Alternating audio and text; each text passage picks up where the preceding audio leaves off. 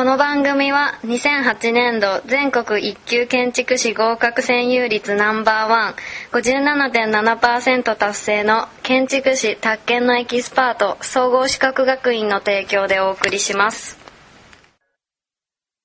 この住宅例えばこの一つの住宅で面積どのぐらいなんだかね？面積ですね。要するに2階と3階合わせたなんらか一応大体大まかにどのぐらいなんだかね？えっとね初歩的には7 70とかだった気がするんですけど。70坪？はい。そう豪邸だね。70坪。70坪ぐらいあるんじゃない？ありますよね。70坪あるよ。このこれ広いの。大きくなっちゃったんです。しかもこれなんかテラスもあったら豪邸だね。そうですね。かなり。リッチ一つのこの辺がうん10メートルで仮定したんですよ、なるほど。前回のボロノイズの時はもうちょっとちゃい細かいやつ考えたんですけど、そしたら住宅が豪邸になりました。そのその状態先生見せてたの？それ先生先生ねプラン的にはあまり突っ込んでこないんですよね。結構こういう。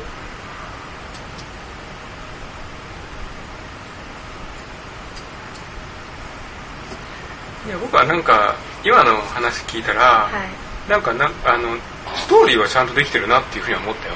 あだけどやっぱり住宅は大きいねこれね。あそうですよね、うん。なんか下はなんかこう一応成立してるっていうか、は全然別にこれだって成立してるけどこれもうものすごい大豪邸だと思うよ一つ一はい。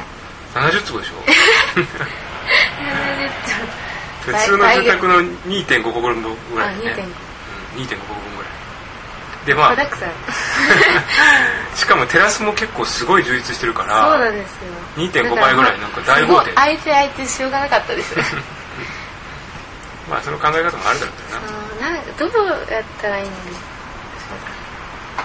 でもまああんまりなんかなんかしそう最初考えたのもまあ幅を狭めて通路っていうのも考えたんですけどそんな回れるようにしてもあれかと思ってちゃったんですけど。うん。そうだね。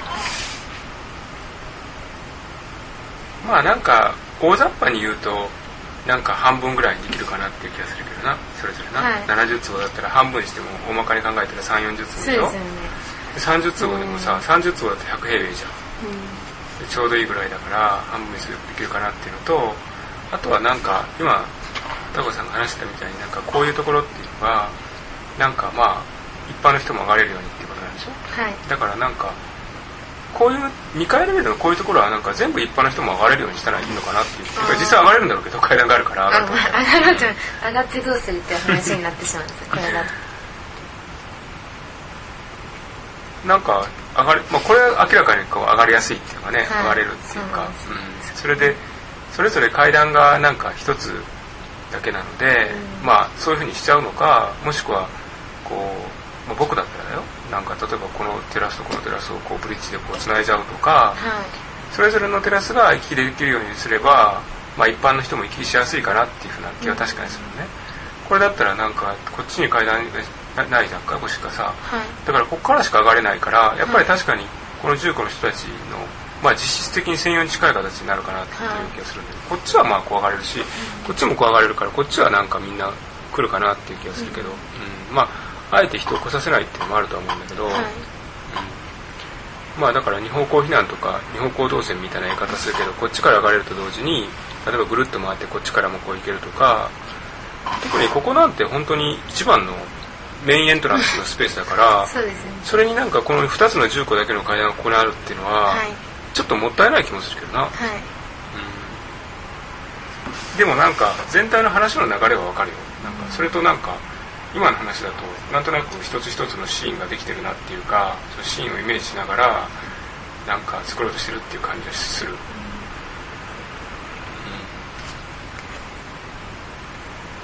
こういうところっていうのはじゃあこういうメインのこういうふうになってるところっていうのは床の仕上げが違うのかな？ここはなんかこれおかしいああそうですよね。仕上げ。仕上げっていうかまあはい漠然としててもさなんか例えばそこだけなんかこうタイル張ってるのか、うん。なんか石畳になってるのかわかんないけどさ。そんな感じもする、そうですね。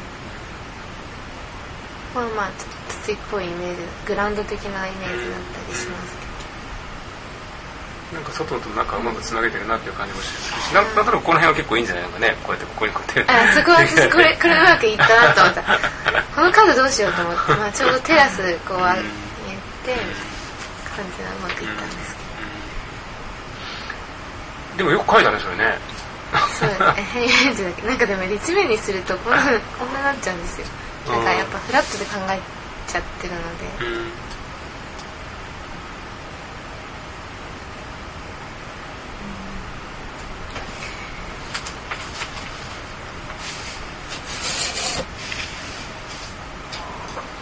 ん。あとなんかあこれなんかまだつなげてない。え？このテラス？の使い方が結構これ広いじゃないですか。なのにこうやっぱパラソルとテラスで置いてるだけで果たしていいのだろうかっていう。あとすごい細かいこと言うと、い。なんかつらいちっていう言い方するけど例えばここだったら壁の面が全部揃ってるじゃないですか、はい。全部。はい。でこっちあるけど要するに普通はなんか例えばさこういうところにこうバルコニーが出たりとかするじゃん。うん。でこれって多分実際にできたとしたらこれ全部つらいちだからはい壁がそのガラスであっても壁であってもこれがビーッとこう立ち上がってるっていうふうに見えると思ううね。すごい高い壁があるそれがまっすぐフラットに立ち上がってるからなんかそれがなんかこう表情として彫りがあった方がいいっていうかあ普通だったらセットバックさせるんだけどなんかそういうふうにした方がはい。なんかこういやなんかよくあるのがさすごい大雑把に書くとさこんな風になるじゃんこうやって。こうなってこうなってこうなんか人がいてこうなるみたいなね。はい。なんかまああるいはこうなんかバルコニーみたいなのが出てるのでもいいんだけどこういうふうにこうするとするじゃんまあ何がこうなってるかもしれないし今のこうなんかこうなってるけどさ。なんか今のその片岡さんつらいちってこうなってるうん。圧迫感ですねかなり。ちょっとそれあるよね。はい。それと圧迫感があると同時にこれがなんかこうピタッと内部と外部が切れてる感じがするからあのまあこれ例えばこういうのがガラスになったりとか木があったりとかいろいろあると思うんだなんかこっちとこっちをこうなんかうまくつなげていくっていうかまあこういうところはそうなってると思うんだよね。なんかそういうの思うよなんか、うん。特にこの中で見たらここがやっぱりそう感じるね、あここですね。うん、こっちはなんかこう互い違いに開いてるから。はい。まあなんかここですね。ありかなと思はいでもこう何ですか？どういうこと？セットバック。セットバックすることによって、まあ、住居の面積もうそれもある、うん、それもあるしあるいはだからオーバーハングっていうのがどこてこうやってオーバーハングして、要するにこう頭でっかちみたいな感じであでそしたらこう下のこうひさしみたいな空間ができて、こうベンチがあってここにこう人が座ってるところ。うでもなんか面積を減らさなくてもいいような気もするけどな、ん面積ですか、うん、だって、じ住宅なんですか？うん、住宅っていうか全体のだってなんか全体的にすごいなんか余裕を持って贅沢な使い方してる。そうなんですよ もうお金のことなんて気にせず。しなくていいなのでね実際なんですまあでもまあ全体的に話はわかる。けどわかります。バランスが取れてる。このラインの取り方もやっぱこうなるだろうなと思うよ、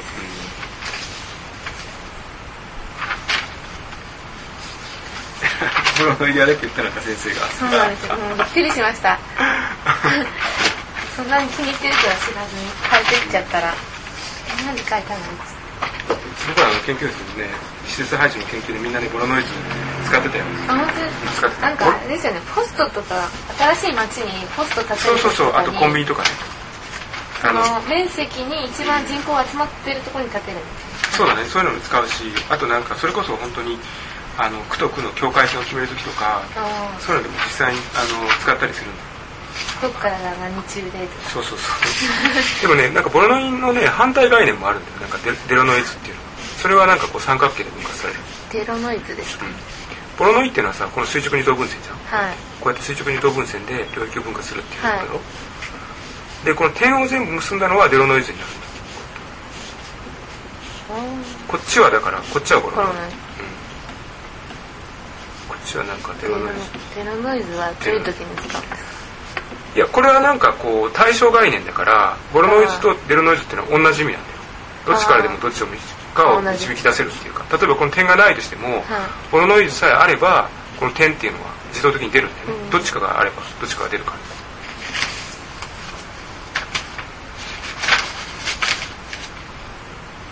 よく書いたねね一生懸命これはよく書いてたけど僕の研究室の学生まだここまでやってないやつもいるな。まだへなんか平面から離れられなくて今だに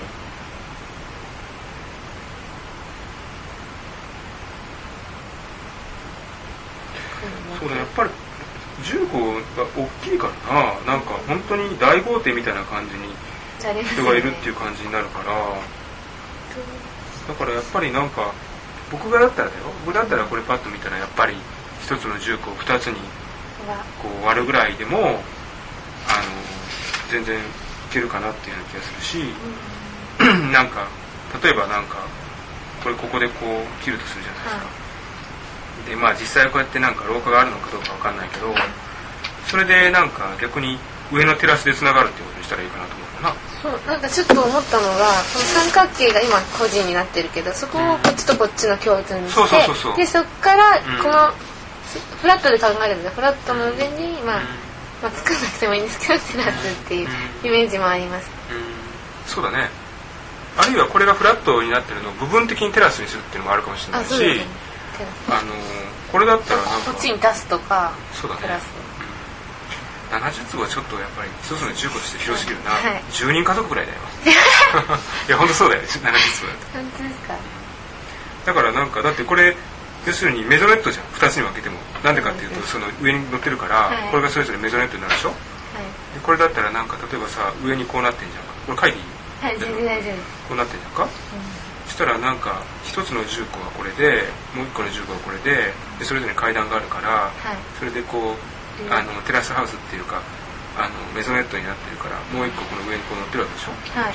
それで例えば段差があってこれがここまでこうなってて2階に関してはこれがそのまあ個人の庭っていうかテラスがあって、さらにその向こうに共用の庭があるとかあなんか段階的に作るんですよね、はい。こうなんか話でそのダイアグラム的にこう書いたらさなんか例えばこうなってると大まかに書くんだよ、はい。る数字がでこっちが A の重工でこっちが B の重工だとしてこれが B の庭でこれが A の庭で、でこれは A プラス B っていう感じにしといて、こっちがない。はい。でこっちはなんか、まあ、半戸外っていうかうん。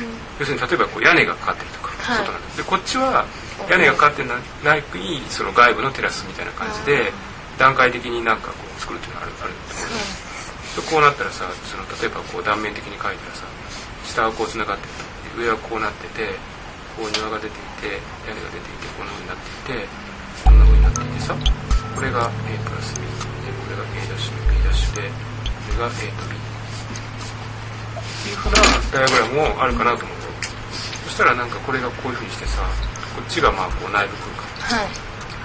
それでなんか B ダッシュに関してはこっちが外部空間だとするじゃんかこうやってでもうなんかこう緩やかにつながるっていうか、っていうのもあるかもしれないね、っちゃい先とかで分けるそうだね。それかなんか例えばそれこそ僕だったらここの B ダッシュとか A ダッシュの空間にあの外部階段をこうつけちゃえばこの上に上がれるじゃん。ああそう。ですまあ屋上みたいな。そこまでは許されるかなと。思そうですね。倍のあれが。あそうですよねぱり言われます。ういややっぱりこれ大きい絶対大きいと思うな。見た目に絶対大きいもん。大きいですよ。ねえいや大きさに意味があったらいいんだけどね。そう意味がないんですよ。とりあえず。数が。うん。だってこれ別にそれに半分にしたって他の空間が全然十分十十分ですよね。そうここもあるし。そうかなり充実してる公園だった。でしこれ今この場合だとこの共有のテラスの部分の面積は変わってない感じですか？うん、この場合やってね。この場合まあでもそれはねもしかしたら変えるのもあるかもしれないけどね。どっちもあり得るんですね。これを変えないっていうパターンもあるしあるいはこっちをちょっと小さくするっていう場合もあるかもしれない、はいもしかしたら。例えばなんかこのぐらいにしちゃって、はい。このぐらいにしちゃってあと2つに割るっていうのはあるかもしれないし。まあそれはいろいろある。それいろいろあるね